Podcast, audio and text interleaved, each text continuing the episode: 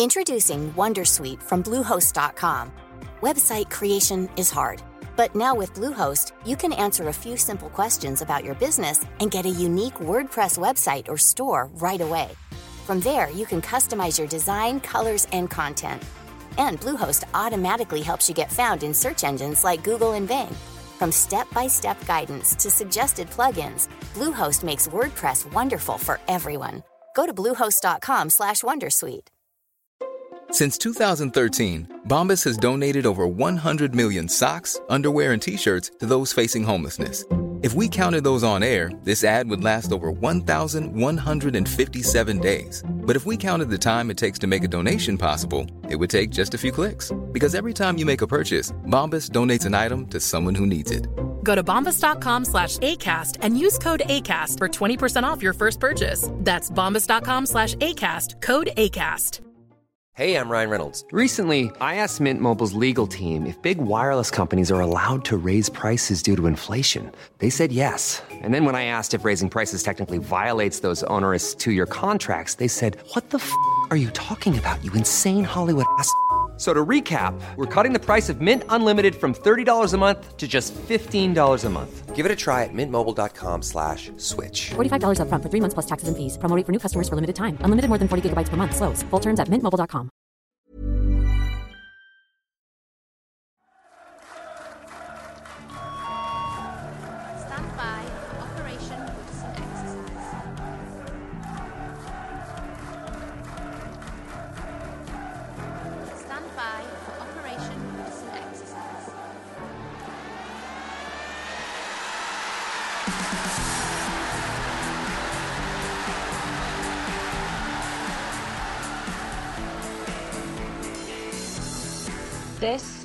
is the Toffee Web Podcast.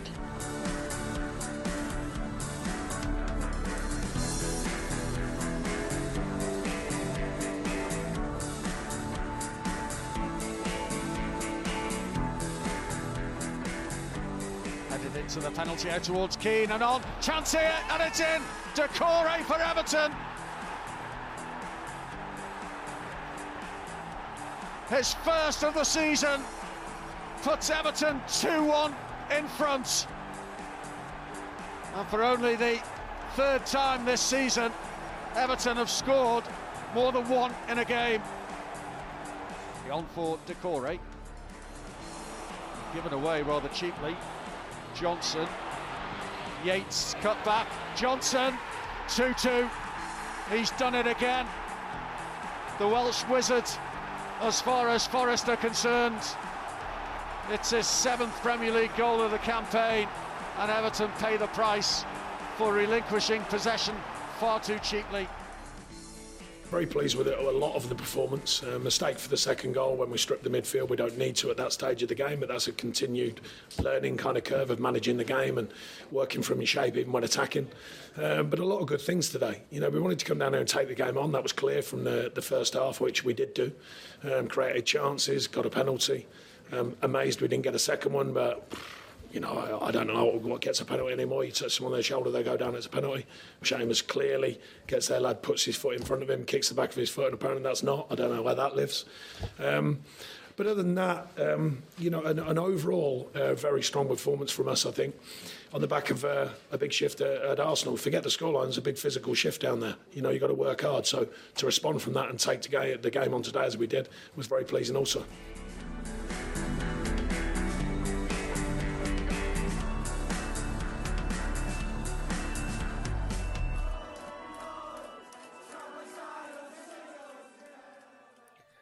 Hello, Blues. Thanks for tuning in to the Toffee Web podcast. We're back with a full house of contributors to discuss Everton's disappointing 2 2 draw at Nottingham Forest and look ahead to another huge game.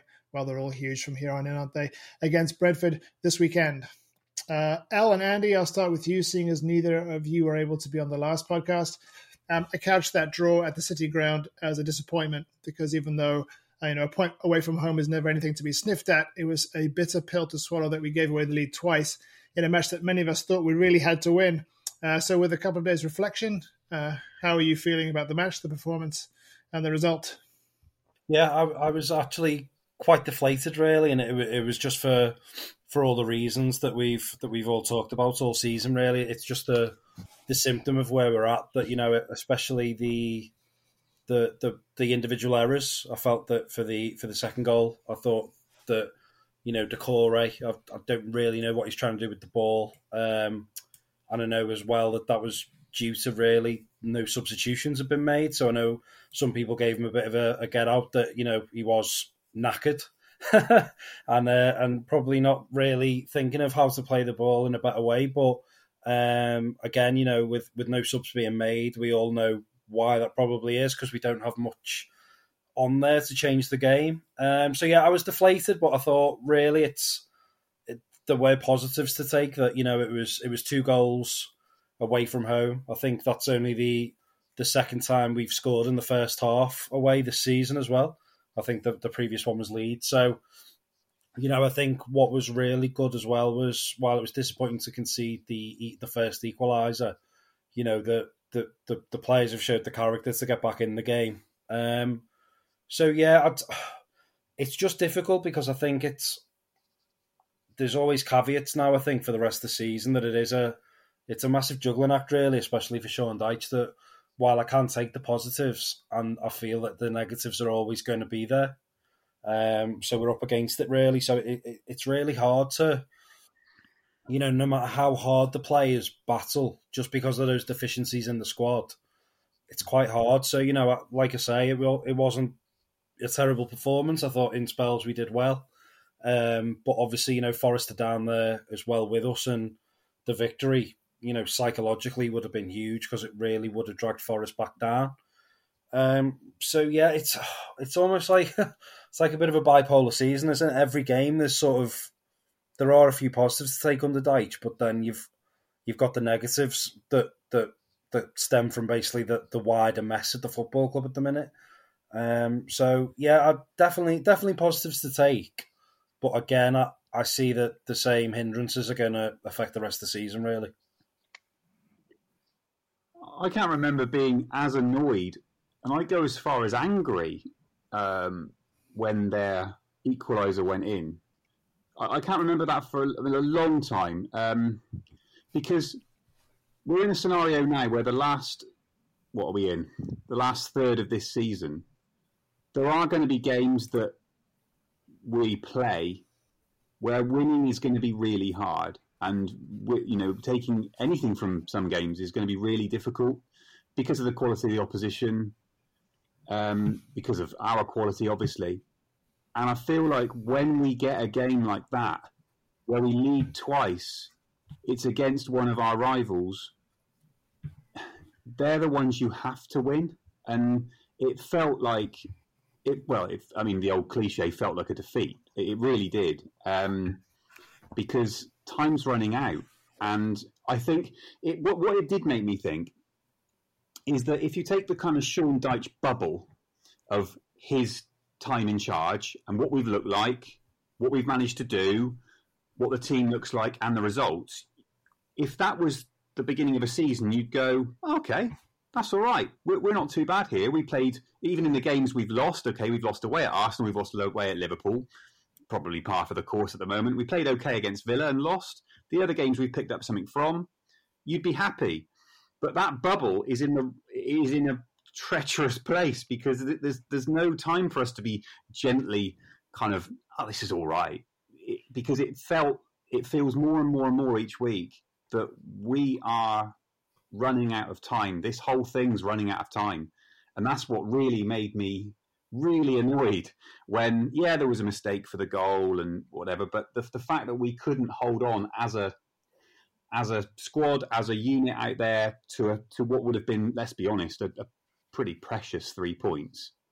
Um, that's as low as I've felt. I mean, the ones that the ones that I've mentioned, like you know, the Liverpool and the Arsenal and even the Villa to an extent, like I kind of get numb to them I feel numb when it's when it's all happening, and you think, okay, well maybe this wasn't going to be our week, but when it is our week, we've got to win, um, and I think that's where the emotion kind of changes for me.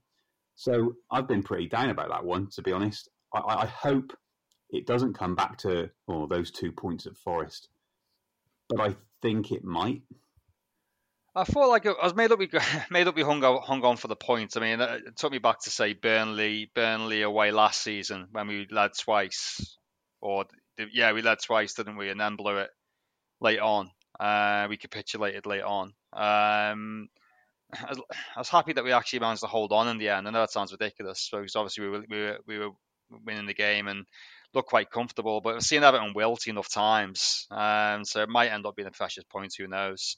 Um, it's frustrating though the second half because um, we did we did well first half I thought, and then second half we just took our foot off the gas a bit too much. Probably there was a few times when you had a chance to break and get that third goal, and just he seemed more content just to pass it around a bit, and you know what I mean. And I remember, you know, I remember somebody saying in the pub next to next was like, "Oh, do that when you're three one up, not when you when it's two one." And sure enough, it came back to bite. Is frustrating that it's it's mistakes that are leading leading to goals. It, it feels to me like the the players are getting there with Sean Dyche. I think they're getting there. They're, they're, they're, they're believing in what in what he's, he's asking them to do, and they're, they're getting there. But as you say, Andy, have we got enough time to get there? Yeah, I mean, is, is it just taking a bit?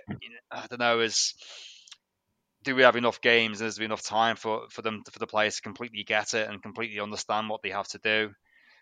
It's going to be tough, and games games get an awful lot tougher, don't they? In a in a um in the well from now on, really. I mean, Brentford. I mean, they have uh, coming up. They, they haven't lost. They haven't lost in any of the last twelve games. I I, I only learned today it's just pretty worrying. Um, if, you, if you compare compare our form to theirs, they've um, they've scored 20 goals and conceded 14 in the last uh, 12 games. Um, I thought conceded 14 sounded quite a lot.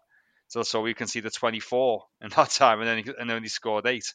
You know what I mean? So it's uh, you know it's it's going to be a very tough game on uh, Saturday. And if the, the games get a lot harder, whether that'll bring the best out of us, I don't know. Um, we'll have to see. But um, yeah, frustrating on on on Sunday, but I've seen us I've seen us lose from there plenty of times, and I was made of that at least we could hold on for the points, and it might end up being a precious point. So maybe it's uh, by the end. Oh well, thank God we got that point at Forest rather than oh, them two points lost at Forest. let's let's hope it's that way. Eh? That's why I wanted to hear from you, Paul, because I needed a, I needed a pick me up. um, I'm probably somewhere in between in between the two of you there that it it does worry me that that could be a massive, massive, massive missed opportunity. Um, but on, then on the other hand, as you say, Paul, it, it, could have been a hell of a lot worse. They had chances late on, um, and were probably in the ascendancy. And like you say, that came about because of a pretty ragged second half performance, which, as you say, is a shame because we, we scored goals. We we made things happen. Um, we scored probably the perfect Sean Dyche goal. Like if there was a AI chatbot for Sean Dyche goals, yeah. and you said score one, it, it would have looked exactly like that. Two Burnley centre halves laying it on a plate. it was it was joyous. Um, but but then it's it's just a shame that yeah we, we never built on that. Um, and I think it, you said it, El, as well that the, the lack of depth off the bench really does come back to bite us at times like that, where you start to see the tide of a game shifting. You really are hoping for some kind of injection off the bench. Um, I know some people have mentioned maybe could could Dyche have bought someone off the bench to shore us up a little bit at that time, but you could argue he tried that against Arsenal by bringing on Holgate, albeit in different circumstances, and it, it didn't really work. Um, and then the flip side of that is there aren't really players to come on and maybe try something different up the pitch, get us further up the pitch, and keep us away from trouble, which is obviously how we conceded that second goal. Um, it's it's a massive shame because it, it was a game against someone who we, we could easily have dragged into it, who are still within reach. Um, the, sad thing is that seeing that 26 games and a lot of sides on 25, that feels big. I think I think it was last week we spoke about getting to 38 points, and I would snap your hand off right now at the thought of another 16 points at the moment. It feels it feels like a hell of a long way away. Um, I don't think it's impossible, but games like that where you are ahead, where you're ahead twice, you really want to finish the job, don't you? And and yes, it's a point gained on the road, but I think yet again, and I feel like we're going to be saying this a lot over the next couple of weeks. it makes the next game even bigger. Um, we we have to we have to win, in my opinion, because I think the the further we slip from that group, we we got very fortunate the weekend as well in the way that the other results panned out. Um, it could have been a hell of a lot worse. So, again, that's something to grasp onto, but it's it's it's certainly a bit of a deflating one to come away from. Um, I just hope that we can take those few positives, like the fact that we scored, like the fact we maybe found some different ways to play with Demarai Gray up front, and take that into what will be a really tough game against Brentford. Yeah, I mean the, the fact that Forest are in reach, I think, is perhaps the, the biggest thing we can take from that match. Um, that, and of course, the fact that we didn't lose, which is obviously the first priority away from home. Uh, don't lose. I think obviously, if you know if we'd been behind and we'd we'd grabbed a last minute equalizer, then it doesn't feel quite as bad, does it? Um, but it is, as we've all been saying, it is two very important points lost. Um, yeah, I agree with you, Paul, that you know that they are getting there. Um, but again, as Andy said, it's uh, do we have enough time for this this sort of incremental improvement um, under Dyche, which is which is quite plainly there. I mean, we're much more effective attacking uh, than we were under Lampard. It feels like there is a plan, and uh, as you said, Adam, I mean that really was classic Dyche ball, wasn't it? That that second goal, um, there, there was a there was a set piece plan there, you know, and it was and it worked it worked to perfection. Um, unfortunately, you know, the quality that that we lack, that clinical um, finishing that we lack, Forest had with Brennan Johnson. Um, and I think I put in my report on the site that you know the, the difference between how Demarai Gray handled an open shot in the box and how you know Brennan Johnson handled it was was really the the difference on the day. And yet you only have to hope that as I say, with with each passing week, there's a bit more confidence, a bit more um, a bit more thought goes into it when you, when they're in those positions. Um, because let's face it, we really haven't had you know that many scoring chances in the last few months, really. Um, so it's yeah, you just I mean you've, you've at this point you've got to take the positives from you know, from an away result uh, and from a performance that yes that yielded two goals for the first time in, in a long time. Um, on the subject of the subs, I was I was kind of I was torn thinking about it, thinking that perhaps he thought we were perhaps more comfortable than we were in that game. That's why he sort of tried to push it. Maybe he tried to push it to 90 minutes to just get the 11 that were on the field to, to see us out. Um, I think with 30 minutes to go and you've conceded the goal, perhaps you try and freshen it up at that point rather than trying to sort of, you know, as I say, drag the last ounces out of a a team that had worked very, very hard up to that point. Players like Doucouré had, you know, had covered a lot of ground. Um, so, in terms of the um, the the starting lineup, what do we think of the fact that he brought Gray in for uh, Maupay, and how do you think he fared compared to how Maupay has been uh, been doing? Yeah, so I think I've I've long advocated for for Demarai Gray to even when you know Calvert Lewin's fit, I'd like to great to maybe play centrally occasionally, just behind the striker, because I just think he's he's good on the ball. And I think what we've said on the podcast before is that you know other strikers in the league will really you know hit a shot hard and and true. And we we when we're attacking, we haven't had that confidence. Where I feel like Gray is one of those people that he has great self belief, and I think he likes to prove the doubters wrong. So I think in terms of just the hunger of having to go from nothing, and you know, as he showed against Man City this season, as he showed against Arsenal last season, he can produce a moment from nothing. So I think really going forward, um, that is the the way I'd like to see us play with when Calvert Lewin's not available. Um, so because I think Neal Maupay, you know, I I truly believe that you know I, I think he's a, a capable Premier League player. It's just the fact that this system and this style of play, it just does not suit him. It, it it's you know it was it was quite harsh really to sign him and then not have him in a team with with two strikers and you know I said on social media on Sunday it, it sort of goes back to you know like that little that challenge about the the the fox the chicken and the the grain of how you navigate it so that you know the chicken doesn't eat the grain and the fox doesn't eat the chicken that is what Sean Dyche is having to do with his team at the minute because it, it, because of that lack of functionality at the top. And it's the fact that, you know, we can all say we want two forwards, but we know you can't play a two man midfield with the players we've got at the minute. So it, it's constantly, it's, uh, uh, again, uh, something I posted after the game. It's Everton managers in recent times, it, during the Moshiri era of where we've bemoaned the, the poor recruitment, they haven't, they're not picking the strongest team to hurt the opposition. They're picking the team that negates the weaknesses in the Everton squad.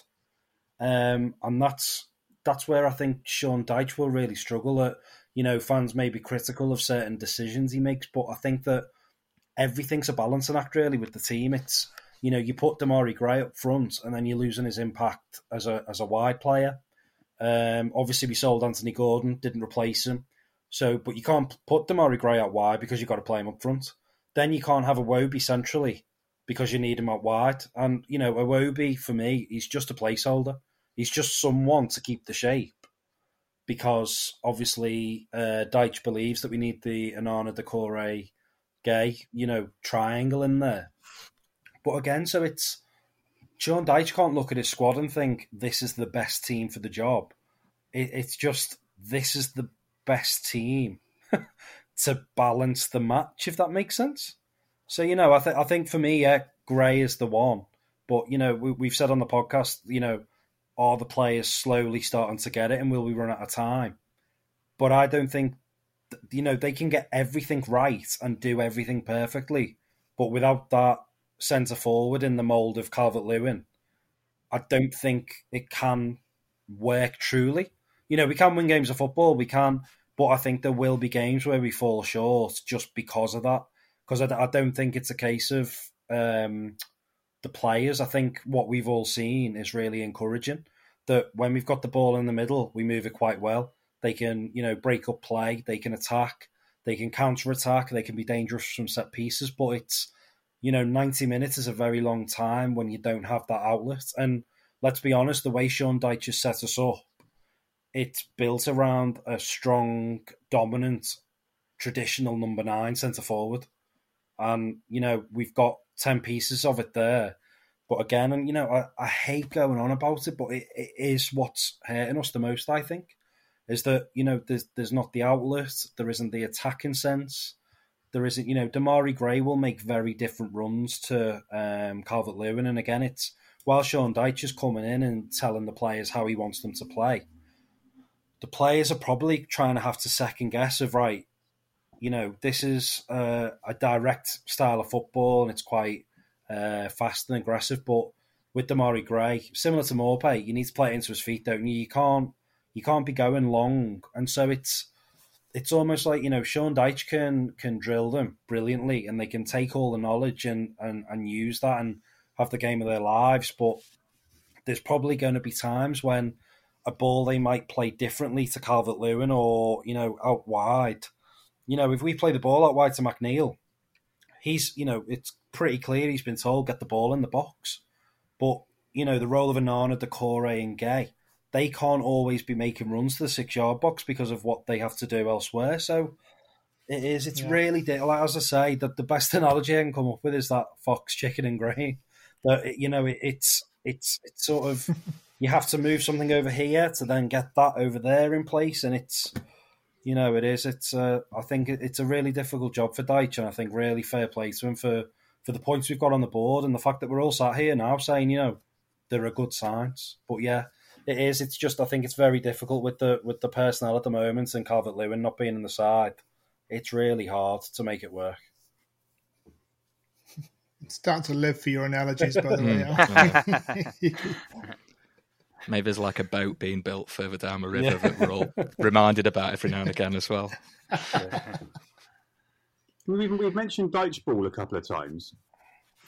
Yeah. What was quite surprising was what we saw in the last 20 minutes against Forest. Well, especially the, the, the, the passage of play that uh, went on to us conceding the equaliser. It didn't look like Dyche ball, did it? I don't know whether everybody got a bit giddy that we're actually all right in this game. We've scored two goals. We're passing the ball around quite nicely. Um, I kind of expected, uh, I don't know, like I don't know whether he would have shoved on an extra centre half because I don't think he's that keen to change the shape at any point, actually. But it, it, but it Hmm. just seemed like if we ever did get up in a game, especially having gone ahead twice, that we'd be the kind of team that would go right. We're just going to hit the channels for ten minutes, fifteen minutes, and just get Gray running or one of the midfielders running after it. But we were still trying to play, and whether it's an individual individual decision from a Doucouré that kind of was at odds to what the team were told, but it didn't feel like I expected us to feel when we were up away from home in a very important game against a direct rival. We were still trying to be quite intricate in the middle of the pitch. Um, and that struck me as slightly, I wouldn't say strange, but it, it, not what I expected. Um, and I don't know whether, uh, I'm not saying it's particularly a, a bad thing, um, but it, well, it, it, might have and it, it might have brought a different result, I guess. But I didn't expect us to look like that under Dyche, two one up away from home in a really big game. Yeah. Oh, I think we've seen elements of that under Lampard, and it's one. It was one of those passes that if it comes off and it springs you into transition, and we score the third goal, you're like, oh yeah, what a great pass that was by Doucouré. But you know, it was a blind pass around the corner that was unfortunately intercepted, and we could obviously couldn't recover. And it's worth saying as well, there's there's a lot of football after that pass. Um, Yeah. I mean, Doucouré's rightly been been pulled out for that, um, which is a shame because he's had a little bit of a redemption story. I saw an interview on Sky Sports News, which is usually a sign that things are going to go very quickly awry, um, which they did. um, but then, yeah, but there's there's a lot more that can be done, and and I guess that calls into question we, we spoke about with re, uh, regards to the Arsenal game about bringing Michael Keane. I still think with so many options at centre back and with Dyche slash Dyche Ball the way it is that we we probably still don't have a definitive answer. I think if you if you to ask most of us who are our best, most competent central defenders, you'd probably say Yerry Mina. Um, and he has been on the bench recently, which would suggest he is available to however available Yerry Mina is for football matches. Um, but it's it, it it was a it was a, certainly a show of faith in Michael Keane.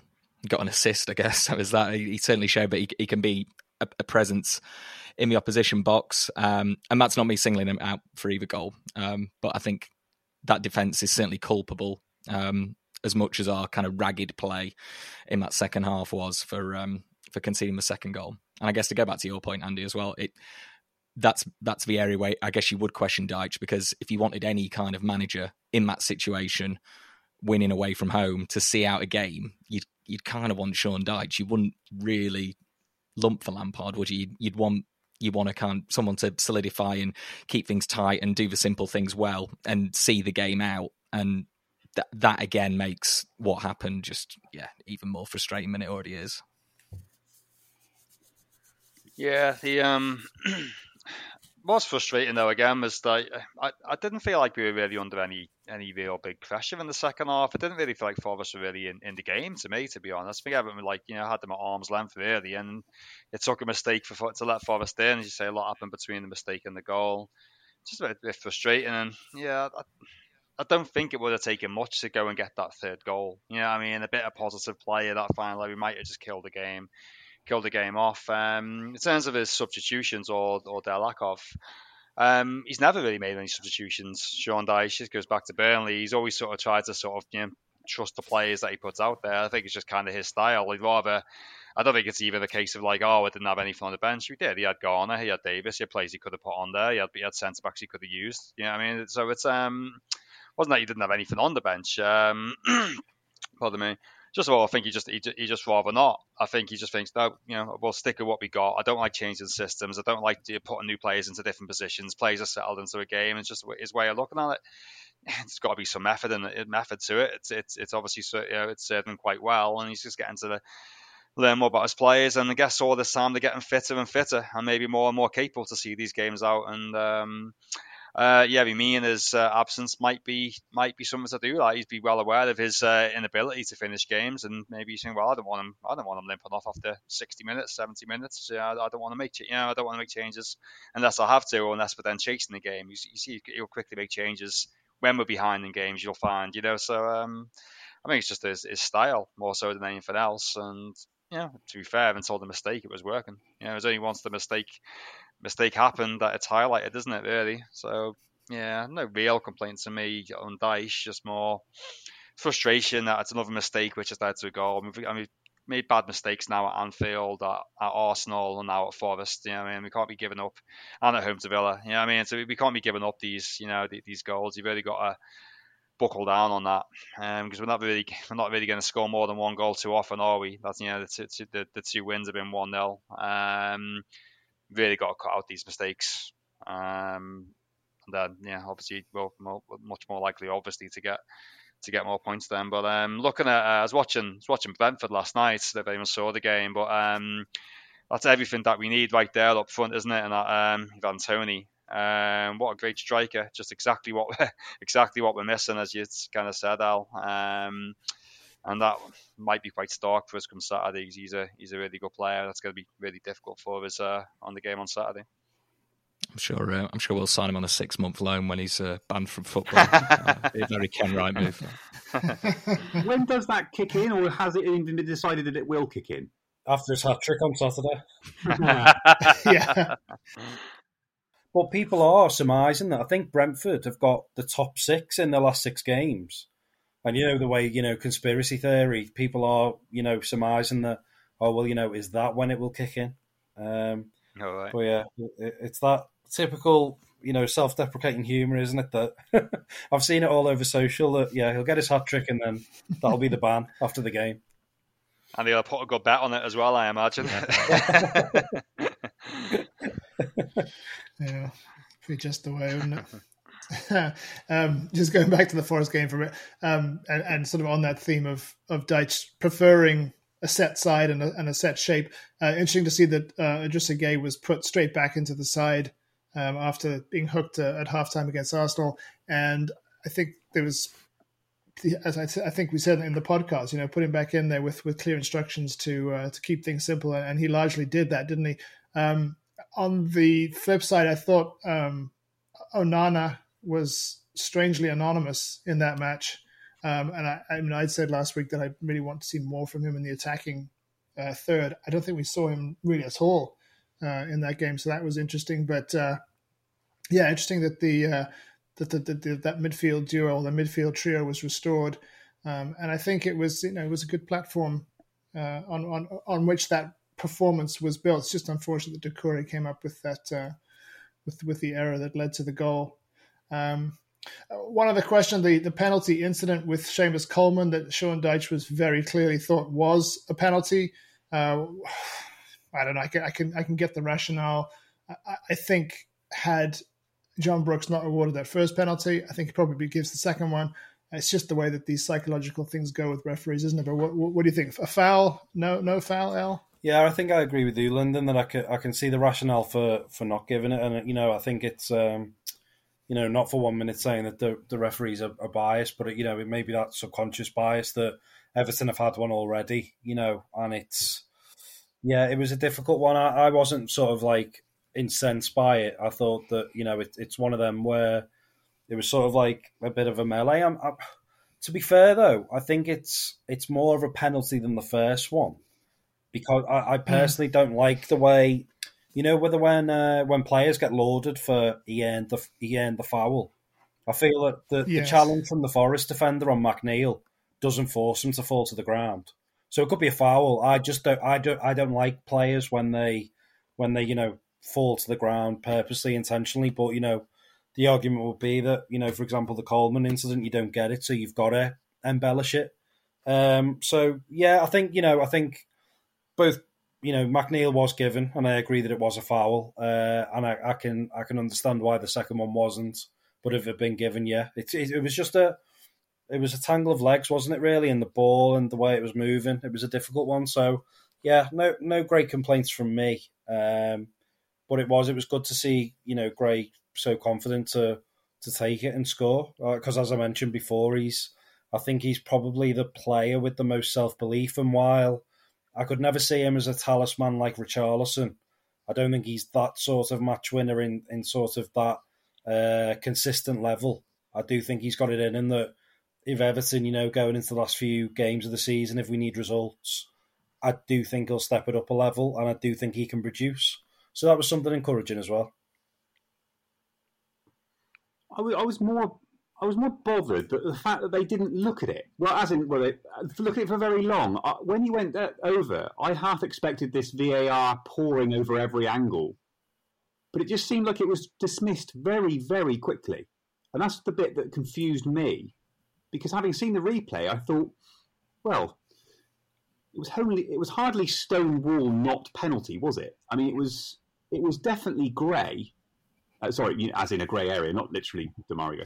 Um, it, it, was definitely it was definitely a little bit. Of, I mean, it was probably not a penalty, but I I, I was sitting there thinking, oh, we're we're, we're playing on already. Um, seemed a bit strange to me. I don't know. Uh, that would have given me major Burnley vibes if we'd got that. Yeah. yeah. Well, it's, it's, I think it's one of those things where if the referee doesn't make the decision on the field, they, they try and get the, the, the, review done as quickly as possible. Whereas obviously, if the referee awards a penalty, they can take as long as they like to look at it. And I think we've seen that quite a few times where there's almost, you, it almost feels like they didn't look at it at all. Um, you know, the, the, commentator will come on and say, "Oh, the VAR check is finished," but it's just a few seconds. Whereas obviously, if the referee's made a decision that the the VAR then has to try and overturn or not, then it's yeah, that just seems, seems the way these things go. Yeah, it wasn't it wasn't a howler, was it? Put it that way from the yeah from from the referee. No. So that's probably why it was. Uh, it was yeah, it was the way it was. I think that remind me a bit though, like uh, Forest we started quickly and that was it. It reminded me a little bit of Anfield last season when uh when Gordon was like chopped down in the box and then uh, Liverpool we started immediately and it was oh it doesn't matter it's it's it's uh, it's, it's not a pen. Mm-hmm. Um, I think it was more of a penalty than the one given against us the other week at home to Villa. Put it that way. I think uh, I think the foul that was that was more much more of a foul than uh, than one Idrissa Gueye was perceived to have done on um, on McGinn uh, last uh, the, the, other week. And I think to be fair, Sean Dyche was when he was asked in his press conference as well. He was like, "Well, as long as we get it next time, then fine." so I can see why he's a bit miffed because uh, you know it's more of a foul and he didn't get it. You know what I mean? But uh, yeah, if it was one of them, if it was given, then fine. If it, if it's not if it's not given, I don't think you can really you're not really in position to overturn it, in my opinion. And as well, that, that was it one 0 at the time. I think we scored pretty soon after, and, and I think. I think just because that we didn't get that. It, it, that doesn't mean if we'd have got that penalty, we'd suddenly been 3 0 up.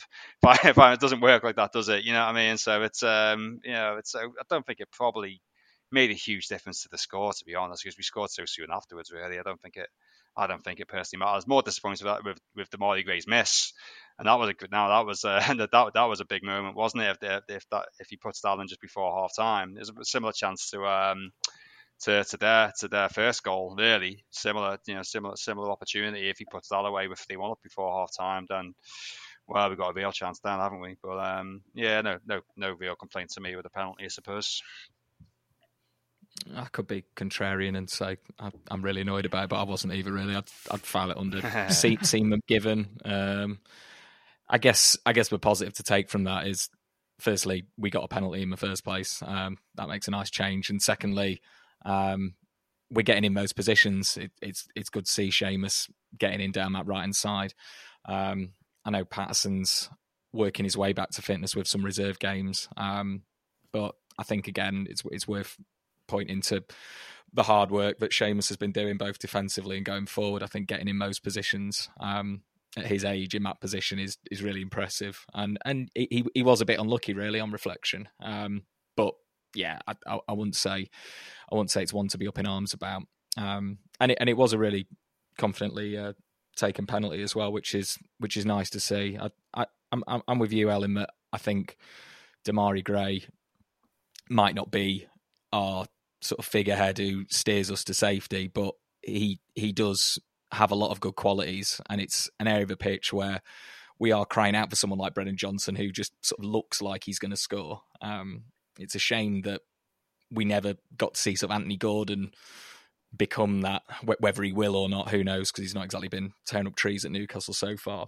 Um, but having that homegrown player in that position who can who can finish is a is a nice thing, and we saw glimpses of that of Gordon. Um, but I guess for now, the harder working likes of McNeil and Iwobi and Gray, that's that's what we've got to rely on. That's what we've got to work with. So if he's scoring goals and he's getting himself into form, uh, whether that's from a penalty spot or where else, I can I can forgive the odd miss, but we we really do need the goals to come from somewhere against the likes of Brentford because I think you said earlier, Paul, in terms of watching them against Fulham, they're, they're a really dangerous side. They're very well organised, very well drilled. Um, they obviously did us damage at Goodison last season at a time when we really needed three points. So I'm hoping we've kind of shook off the ghost of that and can and can do do do a lot more uh, this time out because yeah, we we really need it.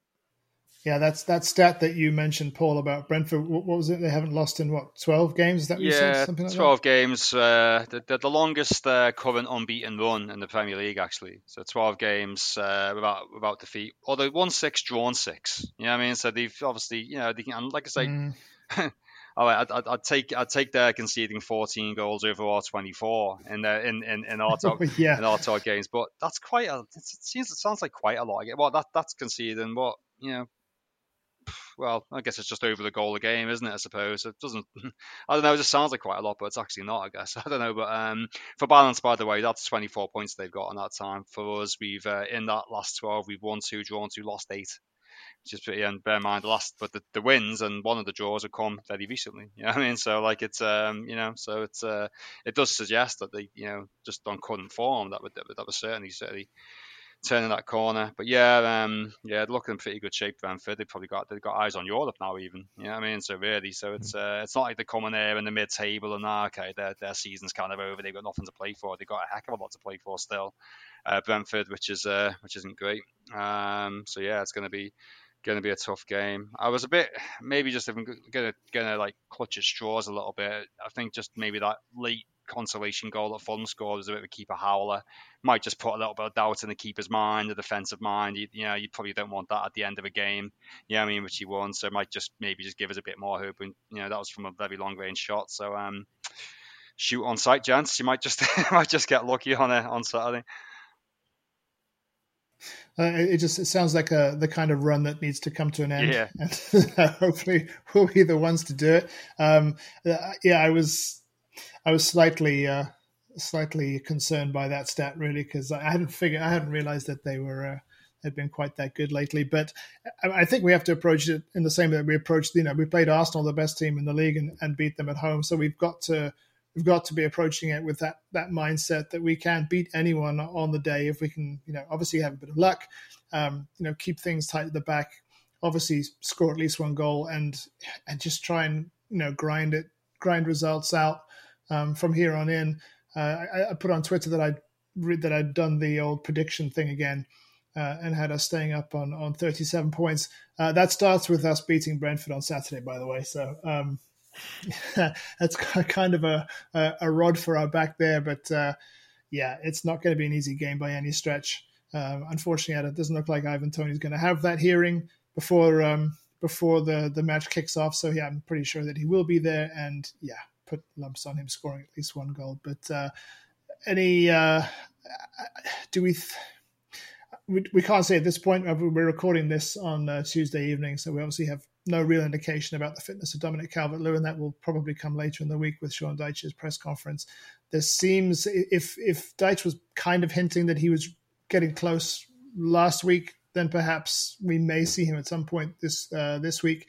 Uh, might make a big difference to us. Finally, get someone in there with a bit of height. Um, assuming he doesn't make it, is it sort of same again up front? Do we think? Yeah, I, th- I, think that's I think that's the best way to go. I just think that for the for the reasons I've mentioned, I think with Demarai Gray up front, I think we're more direct. I think we get more shots away. I think we're a bit.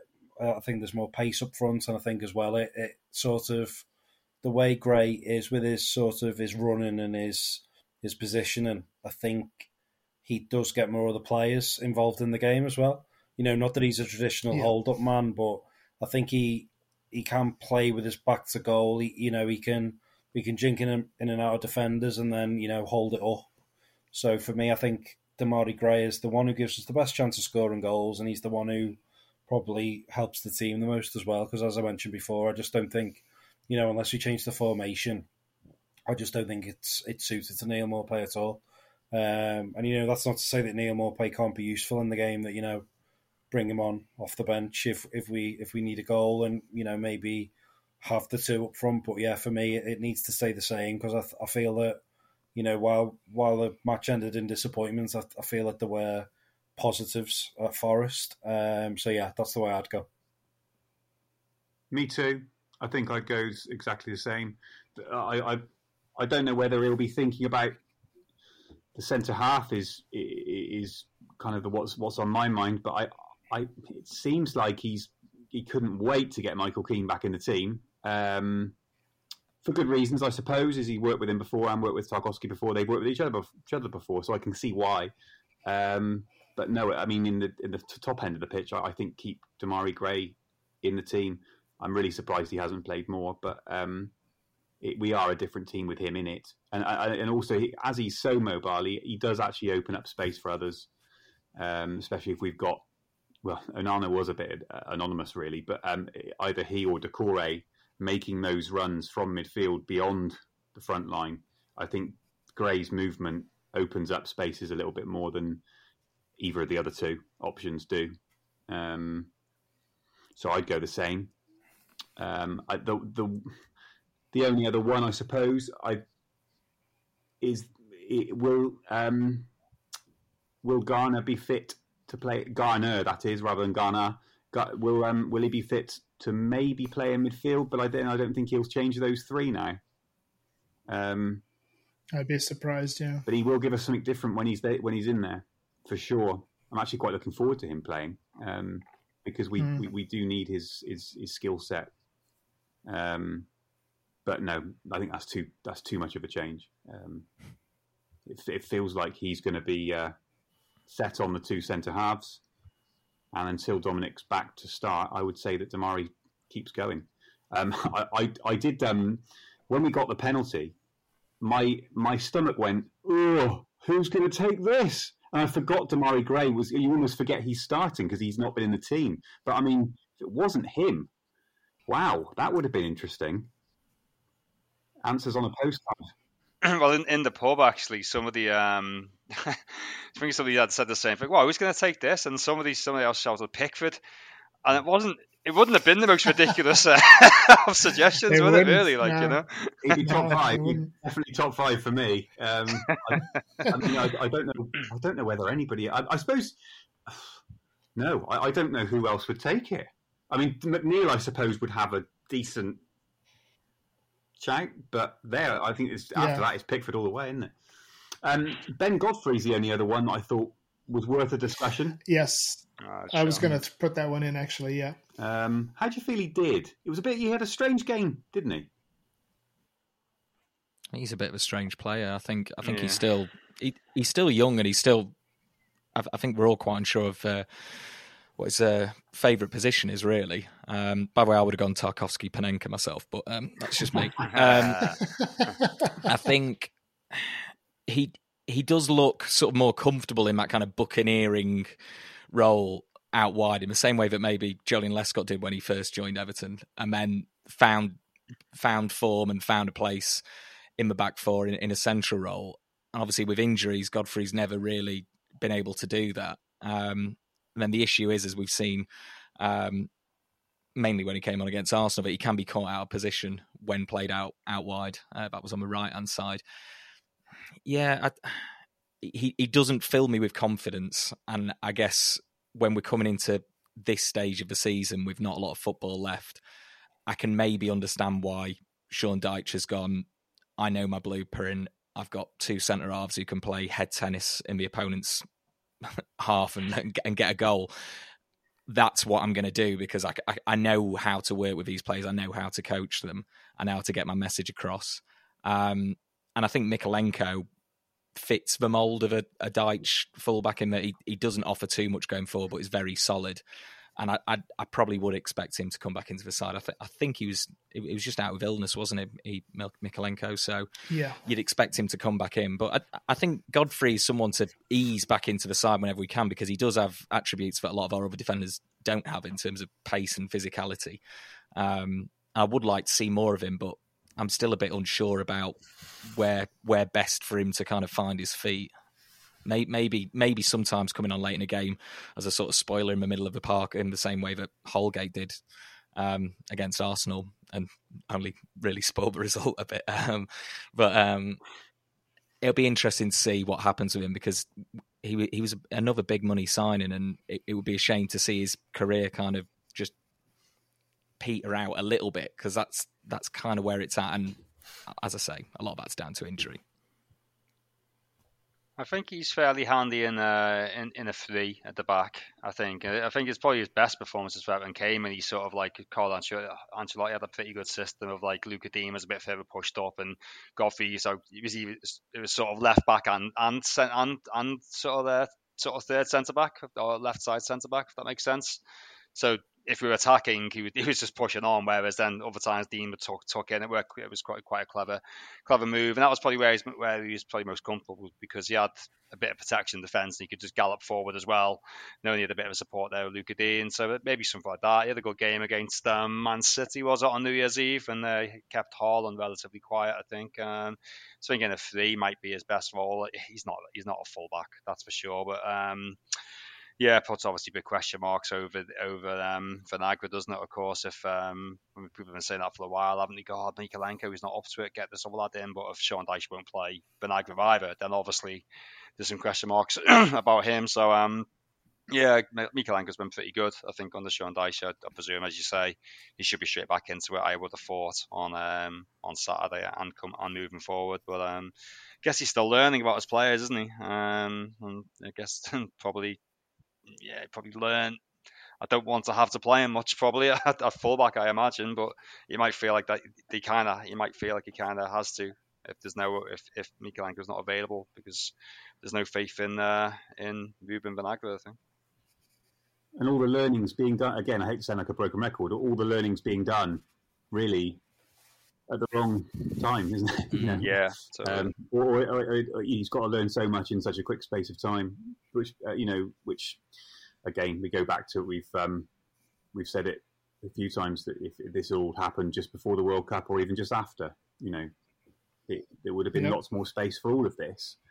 And if we ticked along like we are, you know, win one, lose one, draw one out of five, six, then it's okay. Um, um, yeah. My um, my uh, win loss win loss win loss win loss idea. Um, we're two points behind that now. Um, that that would have um, would have made up for it if we'd won on Sunday. Um, mm-hmm. We still would have been going along at that pace. So we need two wins from somewhere. Next, uh, what is it? Chelsea after Brentford. Brilliant. Actually, having said that, no great shakes, are they? They're not playing well now. So, you know don't don't don't give that one up. But uh, yeah, I, I think uh, given the choice between one sort of more natural fullback who doesn't really offer much going forward versus a converted converted centre back that doesn't do much going forward, I I go for Mykolenko every time. If you look at the sides we've got coming up, I, I was listening to a Blue Room podcast earlier, and uh, they said a similar thing. Those run of fixtures after Brentford look awful, but if you're looking at it in terms of form, Brentford are a form side. That's the tough game on Saturday. Yes, it's at home, but Chelsea don't look great. Spurs similar. Man United, well, I think we all saw what happened there. And then Fulham, you you don't know, do you? You've, you've got to beat what's in front of you at some point. Surely, we have to turn a bit of a corner. We sort of did. Um, it was a year ago to the day that we were beaten uh, five uh, 0 by Spurs, and that could easily have been a moment where we down tools, and yet we managed to win results against sides, well, against Chelsea, Manchester United that we didn't expect to pick up points in. It's obviously really disappointing that in these crucial, in inverted commas, six pointers, um, we've we've not managed to make it count and drag other sides into it. But um, I think if you look at those results of the weekend, there are a lot of poor sides in this division, and if if we can find those points from somewhere, we will we will gain ground, um, and it might just be in the unlikeliest of ways um, with a a string of wins leading to a triumphant away win at Palace, and uh, we all relax because we're on about thirty-seven points. Doing some quick maths in my head, um, that'd be nice, wouldn't it? Um, but but we'll see. Toffeeweb.com is the longest running Everton website with an archive of more than 35,000 articles. You're listening to the Toffee Web podcast. Okay, well, it's time for this week's question. And uh, speaking of Ruben Vinagre not uh, having started a match since uh, that cup debacle at Bournemouth, Uh, who do we think is Everton's most pointless signing? Adam, I'll start with you. oh. um, so, Don't disappoint us now. Come on. Yeah, I've, I've got, I've, I have got a good one. Um, um, I don't like to talk about it much, though. Um, it's, of course, Anthony Garnett now. um, the obvious one from last season, Anwar El Ghazi, just because he was both everything we needed um, and and absolutely nothing at the same time, and I guess is very, uh, yeah, um, typical of the uh, of the business we've done as a club over the last couple of years. Um, as well as that, um, if I was to pick some weird ones, I feel like before we sign loads of players, you'd get quite excited about a player who would then go on to do absolutely nothing whatsoever in an Everton shirt. So an early one for me was Eddy Bosnar, who I remember being on trial when, when I think we were on pre-season tour in somewhere like Austria. And I remember getting really excited, like, "Oh, Dad, Dad, we're signing Eddy Bosnar." And my dad would just be like, looking at me, gone out. Um, and he was right. Um, he was right to be nonplussed because um, he, he he did absolutely nothing. Bless him. Um, uh, Eddy Bosnar is not my dad. Um, I guess there are other players like that in the Moyes era. Um, Anderson de Silva was going to be my, my choice, just because I remember we waited a long, long, long time for him to join due to work permit issues, and then I think he he played once and then disappeared uh, without a trace. And if I could, I'll, I'll just do one more because I do I do like the topic of uh, pointlessness. Um, I'd say I'd say Mangala from Man City was quite a pointless recent signing. It was the season mm. where we hmm. bought just about everyone else, um, and under that crazy sort of year of three number tens. But we also bought in Mangala, who played in the five-one defeat to Arsenal, uh, came off at half time against Palace, never played again, but still won a Premier League medal with Man City, um, which just kind of sums up what we did transfer wise at that time. Um, but yeah, to go back to my early answer, it's it's Anwar El Ghazi. Thank you. of course. That um, so that that, that Eddy Bosnar, I was actually at that game in uh, in Austria. It's a random little mm-hmm. pitch mm. in a place called Kauflach, just outside uh, Graz, and uh, sort of like had a heck of a shot on him. And uh, I think that he nearly scored a free kick, I think, and uh, maybe that was enough to sort of persuade. But um, I was thinking them sort of players, like in terms of sort of um, pointless. But Eddy Bosnar and the other one, Guillaume Plessis. Do you remember he was always on the bench mm-hmm. in that era and never never got on? I don't think, but. I suppose in hindsight, it was quite a small squad, or a very small squad. And had we got a few injuries, these lads might have been counted on, and they're on like sort of short term, short term deals. So which renders them maybe not so pointless, I suppose. It wasn't like it was like you know signed for big money, and you know, I mean, a lot a lot went on, and there's there's, there's loads of examples. I think it's, it's, actually quite a good topic to be fair. The one that um for me, it's uh, I take you back to 1998 when um, Everton signed John Spencer on loan uh, from Queens mm-hmm. Park Rangers, and he was they were in the championship. He wasn't playing for them, and we signed him on loan he did nothing uh, in six games, no goals. I think his only contribution was a shot which deflected off Mickaël Madar and went in in a 4-1 drubbing at home to Aston Villa. Um, just about survive relegation, and then we signed him. Uh, every, everyone knew Howard Kendall was getting sacked. Peter, John, you know, it just went on all summer. Peter Johnson didn't want to sign um, John Spencer but he felt he had to because I think because he hadn't sacked Kendall by this point and Kendall wanted to sign. It was all a bit ridiculous. And then so we we paid one and a half million quid for him, which is a fair bit of money back then. Um, played three more games and then was shipped off to Motherwell for a couple of hundred grand, I think. Um, so. I mean, I think that's about so overall nine games, no goals, one and a half million quid, and then he was he was gone. So uh, for me, that was about as pointless as I could find. Terrific shout that one. Um, can I take us to 2002? You may. Um, when Everton had just signed a deal with Cajun, I think. Kejian? How do you how do you say it? Um, sure. And uh, we signed as part of that deal Lee Wei Feng, um, Now we all love Lee Tai, Lee Tia, Lee Tai. Um, I did anyway. I thought he was fantastic. I, I, I, I got a lot of enjoyment from watching Lee Tai play football.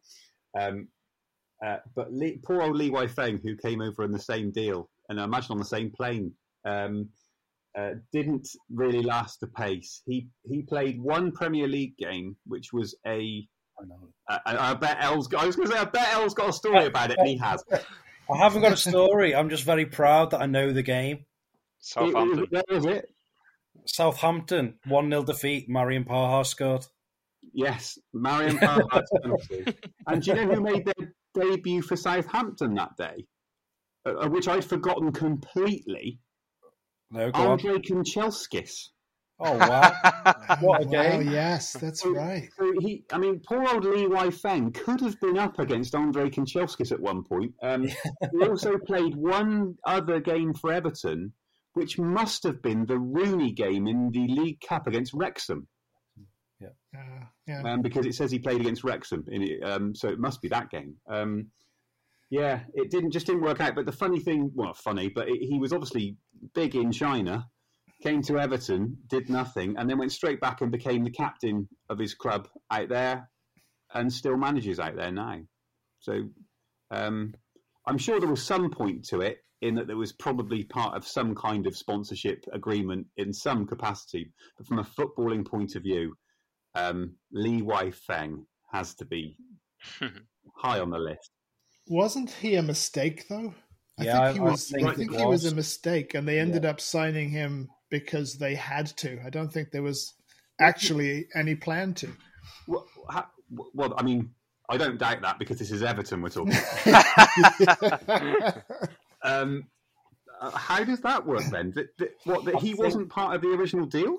I think Moyes was it what Moyes wanted uh, when the opportunity arose that Everton would get a player as part of the deal. I think I might be completely wrong, but I think it was Moyes identified Li Tie, and then Kejian basically uh, did the Li Weifeng deal.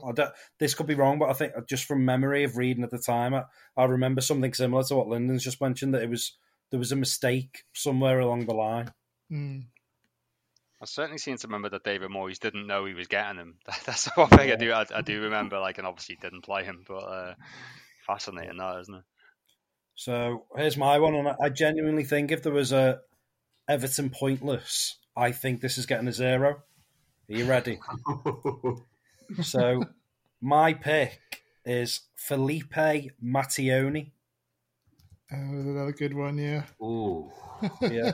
So, and I am convinced. So we signed him in 2015, and um, after he had played 13 games for Espanyol over five years. Now, if you do a bit of digging, I think this was Everton's last, you know, desperate attempt to keep Lukaku at the club because his agent was none other than Mino Raiola. So he comes to the club having had injury problems. He'd done his ACL, he'd hurt his, uh, uh, got another injury, um, and then he signed for Everton, and then immediately was sent on loan to Doncaster in League One, and played six games. So I'm convinced there's something there that was, you know, how can we get in Raiola's good books to keep Lukaku? we'll sign his player that cannot got a deal anywhere because his, you know, his ACL's done. Um, so yeah, so and then he left obviously at the end of the at the end of the season. So that is like completely pointless signing.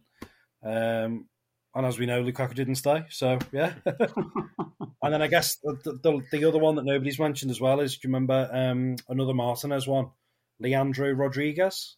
Yeah. Yeah. He was a, a Uruguayan forward. I, I seem to remember Martinez bigged him up as you know one for the future. But again, he, he went on loan to Brentford and played two games. I think again in the third division, and you know he's just had a nomadic career since. Who was the first one? Who was the first one you mentioned? Sorry, Felipe Mattioni. I cannot remember them whatsoever. I've got no, I've got no no recollection of him whatsoever. yeah, bizarre, bizarre deal. But as I say, I'm I'm convinced that it was uh, you know Mino Raiola's probably been trying to find him a club, and obviously we're trying to you know Raiola, we're probably trying to keep in his good books and thought, yeah, we'll take him. But um, yeah, he was loaned out pretty much immediately and played six games for Doncaster. That's right. You know, it, I mean that that angle L does make sense. Yeah, it does make yeah. sense. I do remember him being a fairly promising player, but as you said, he was just permanently injured. Mhm. Um, and so yeah, it does. That would make sense as to why why he would sign someone you know that almost had no no chance of playing. There, there are some wonderfully obscure shouts in there. I don't think I can really advance any of them because you know, and and things like the, the Leandro Rodriguez deal. Um, and Anderson de Silva to a degree, even Eddie Eddie, Eddy Bosnar and, and players like Lacina Traore, you know, there was there was an idea, there was a, th- a theory behind the signing, you know, and so you can you can get behind the club trying to buy players on the cheap or, or, or taking a punt on players, and yes, sometimes they work, sometimes they don't, you know, and, and if it works for another club, we'll we always say, well, why didn't we try and sign that kind of player when they were, you know, when no one knew about them? So, you know, I'm always kind of rest, reticent to to, to to criticize the club, but you know, the Felipe Mattioni one was a special one. Um, I, I, I just can't I can't top An- Anwar El Ghazi for the simple fact that it was that it was a a um an arrangement just purely it seems for the for Kia Joorabchian. You know that there was no point to it. It wasted a loan signing. Um, you know he never kicked the ball. Benitez didn't want him, and Lampard didn't find any use for him. So it's just it was classically pointless. I think in, in every way. Yeah, one more ridiculous one would be that Shani Tarashaj, is that his name? The uh, Yeah. the Yeah. Swiss lad we got. Was- He cost a bit of money as well, didn't he? Like, and uh, not a game, four years or so for the years he was there, not a single single Yeah. appearance. But but again, I mean, it was someone someone called him the next Shaqiri. I don't think it was us, Mm. but someone did. You know, so again, you know, just one of those things. Perhaps it works out, perhaps it doesn't. You know, you throw three million at it, and you can say the same almost for um, Sandro Ramirez. You know, I mean, we paid we paid him a lot in wages, but for someone who'd scored 16 goals in the Liga, we paid five million. You know, it's kind of one of those those Steve Walsh things that that ended up costing us, but could have worked out possibly if he hadn't been absolutely dreadful. oh boy, Oh, it is a mugs gallery, isn't it? it really is. It really is. Could have made a team. We could have actually gone through every position and just picked Yeah. the Everton pointless eleven. That would have been quite something. Um, Well, I'm, sure there are a couple of keepers in there, like Espen Baardsen and, and Marcus Hahnemann, plenty of players who never really. But you've always got to have keeper backups. You know, like Andy Lonergan will never never play for Liverpool and probably won't play for us, but he he was there for a reason. You know, so yeah. wonderful. Anyway, yeah. Well, we'll go again at the weekend with another cup final. This time, at least in front of the Goodison faithful, and uh, no doubt there'll be another raucous atmosphere pushing the boys on. Perhaps we'll see Dominic Calvert-Lewin at some stage, and hopefully the team can build on the progress that has been made in front of goal in the last couple of weeks and get three absolutely vital points. I will return next week to discuss it all. Uh, until then, Blues, as always, take care, keep the faith, and up the Toffees.